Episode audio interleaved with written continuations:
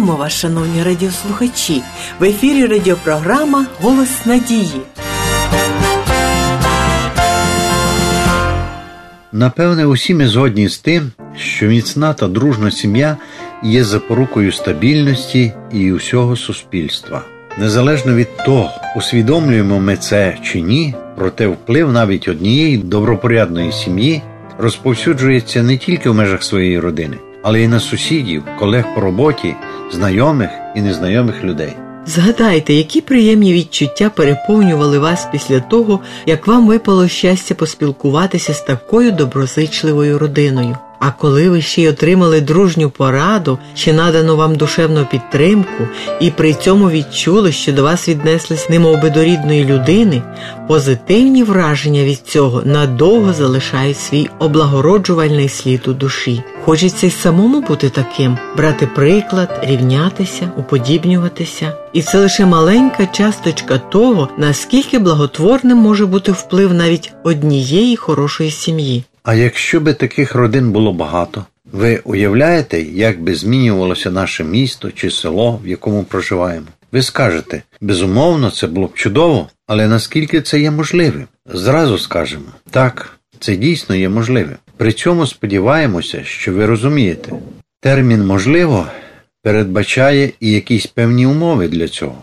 і якісь конкретні дії. Так от, у нашій радіопрограмі саме про це й піде мова. Сьогодні сім'я зазнає дуже серйозних нападок. Те розтління, яке законодавчо вже існує в деяких західних країнах, потихеньку починає просочуватися й до нас. Так, наприклад, у Франції 7 листопада 2012 року був схвалений урядом законопроект, що дозволяє одностатевим парам укладати шлюби та всиновлювати дітей. Ще раніше до цього додумалися в Нідерландах та інших місцевостях.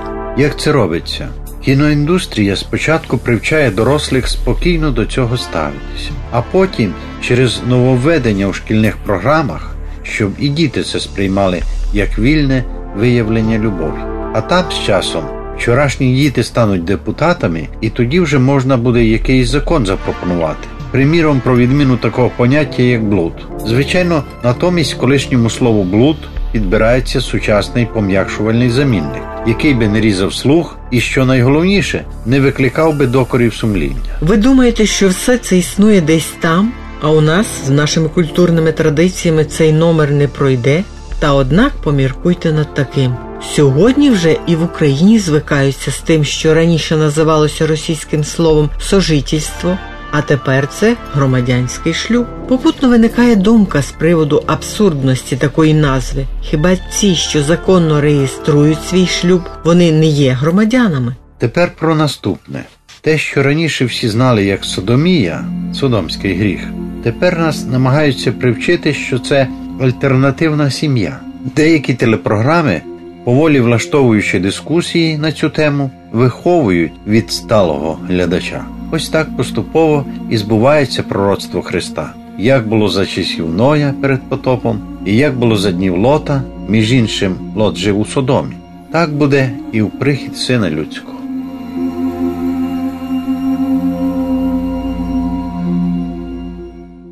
Проте, знаючи про подібні негативні приклади і незважаючи на падіння моралі у світі, вам зовсім немає необхідності зважати на загальну тенденцію легковажного ставлення до сім'ї. Адже існують рекомендовані Богом, достатньо висвітлені у святому Писанні, перевірені часом і підтверджені життєвим досвідом надійні принципи створення міцної родини.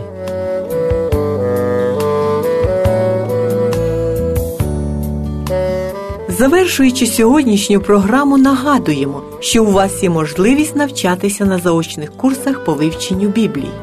Пишіть нам на адресу Київ 0471, абонентна скринька 36. Голос надії.